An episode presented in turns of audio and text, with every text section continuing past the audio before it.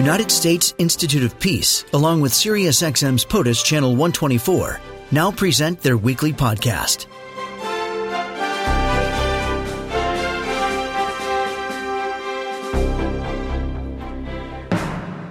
We're joined now by Mary Glantz. She is a PhD and senior advisor for the Russia and Europe Center for the United States Institute of Peace. She joins us now. Mary, welcome and good morning. How are you? Thank you. I'm good. How are you?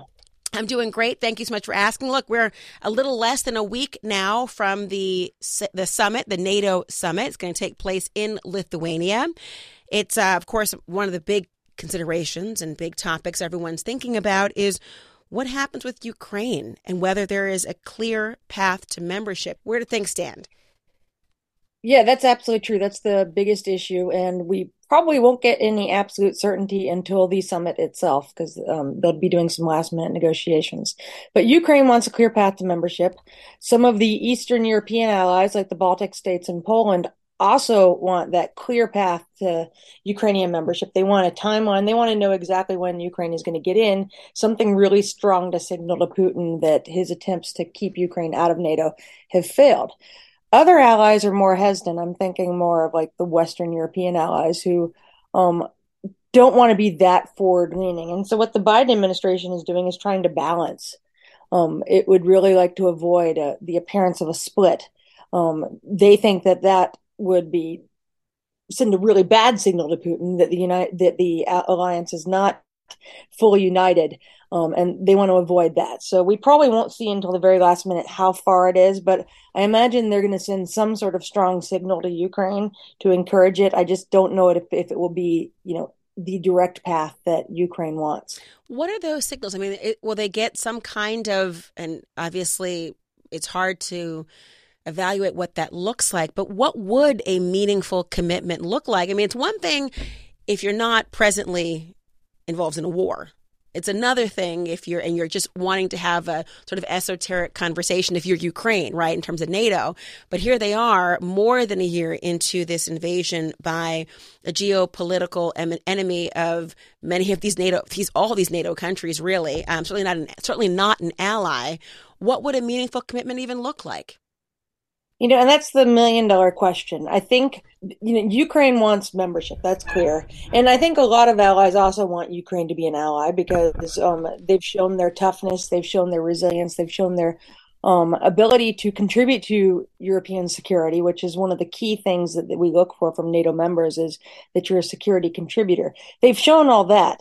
Um, I think that what a stronger commitment might look like would be maybe abandoning the whole membership action plan, you know, all these series of steps that you have to go through because Ukraine's gone through some of them already, and giving them something a little more direct, saying, you know, um, something definitely stronger than what was given um, earlier, that commitment that Ukraine will, Ukraine and Georgia will be a member of NATO, something much more concrete than that. Like, you know, they're on the path, they, um, something creative. I mean, it's hard to say exactly what, but something stronger than a membership action plan, but um, very direct and planned. You know, very direct and leading towards that membership.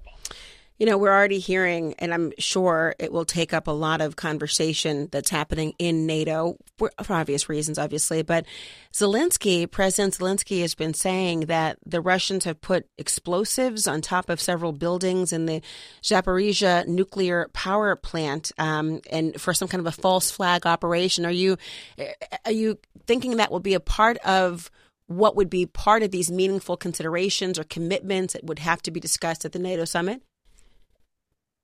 Yeah, that's a good question. I saw that again, and this isn't the first time that um, right. Zaporizhia has come into play. Russia continually threatens some sort of nuclear catastrophe or nuclear attack or things like that. They wave the nuclear saber a lot. Um, I don't think. I know that that's not what's. It, it, won't make the Baltic states and Poland hesitate at all, um, and it probably won't make the alliance as a whole hesitate because we've seen this so many times now. And really, what it just reiterates is the need to stop Putin. Um, and that's what Ukraine is doing the most of right now is stopping Putin um, as he gets um, more and more aggressive. Speaking of um, aggression, we remember it wasn't even really a little more, little more than a week ago at this point, and Prigozhin was leading what he later said was simply a protest, not some kind of an insurrection or an attempt for a coup. No, no, no, no, no. I was just, I was just marching with a military mm-hmm. force, but that's not what you thought it was. Um, we can all sort of raise our eyebrows and and try to see through that particular um, level of, let's just say, absurdity that we believe that. But Prigozhin we haven't heard a whole lot from him since, but you do know a whole lot of conversations are happening about how he was able to have this happen with the Wagner Group with very little resistance or penalty at this point. What is this saying about the power of, of Russia's President Putin? And I, I would mention Zelensky, in an interview with my colleague Erin Burnett on CNN, made the comment of, well, you're not really seeing Putin walk in the streets. You're not really seeing him among the people, so to speak. Not that we saw a lot of that anyway, but he's not really among everyone. Is there a chance that his power is in fact shrinking? So the the Prigozhin case is really fascinating and um and telling, but in a way, it's actually how the system was designed to work because Putin keeps all of these people around him, the Siloviki, the, the people with weapons, basically. Um, and he doesn't just have a Ministry of Defense and a police force, he's divided it up amongst several different um, oligarchs or people. So he has the Federal Protection Organization, which are like his bodyguards, and they're supposedly getting some heavy weapons now. He's got the National Guard, which is led by a former bodyguard of his, which is definitely getting some more heavy weapons. He had Wagner, he has Kadyrov and the Chechens, he has the regular Ministry of Defense. So he has all of these different people around him with balancing forces who compete with each other. And that's what you saw with Prigozhin was Prigozhin competing with the Ministry of Defense over who would have the most power. Um, and actually, it was Prigozhin who was already on the way out, and he lost to the Ministry of Defense. So, in an act of desperation, he launched this insurrection called the, you know, the March for Justice. Um, he's disappeared now. Um, why? Largely, I imagine they're in the process of dismantling Wagner. They're taking his troops and giving them either to allow them to go home, go to Belarus, or um, join the mil- the Ministry of Defense. He's taken all their Putin's taken all the weapons away from Wagner and given that to the Ministry of Defense. So he's he's redistributed power. I don't think it's necessarily weakened him. Um, incidentally, you also saw him going after seeing those pictures of Prigozhin with all the people taking selfies with him. Mm-hmm. You saw Putin actually go down to Dagestan, and there's a picture of him kissing a girl on the forehead. You know, he's out amongst his people, which is really surprising because he hasn't done that in years. Mm-hmm. Um, so he's definitely trying to recreate that that popular opinion. That said, what the Wagner march on Moscow showed was that this system is incredibly brittle. We don't know what's going on. Um, the balance of powers is great. It keeps people from being able to attack to um, to attack Putin without other people coming to Putin's defense, but it shows that he doesn't really have complete control. The system is very brutal. When it cracks, it's going to crack big time, and you won't probably see it coming.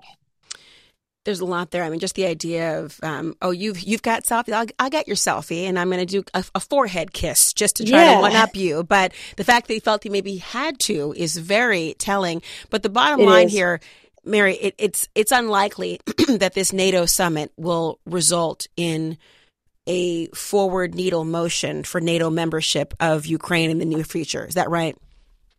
I think it will send a signal that Ukraine is moving forward, and perhaps they'll get a compromise that makes it a little bit faster than it would have been otherwise. Um, I think history is on Ukraine's side right now in terms of the NATO summit. I think the opinion in the alliance is leaning toward Ukraine moving in faster rather than slower, but I don't think it's going to be um, as clear cut as the Baltic states and Poland and Ukraine would like it to see. Mary Glantz, thank you for your expertise. We appreciate it so much. Thank you very much. This podcast has been brought to you by the United States Institute of Peace and SiriusXM's POTUS, Channel 124.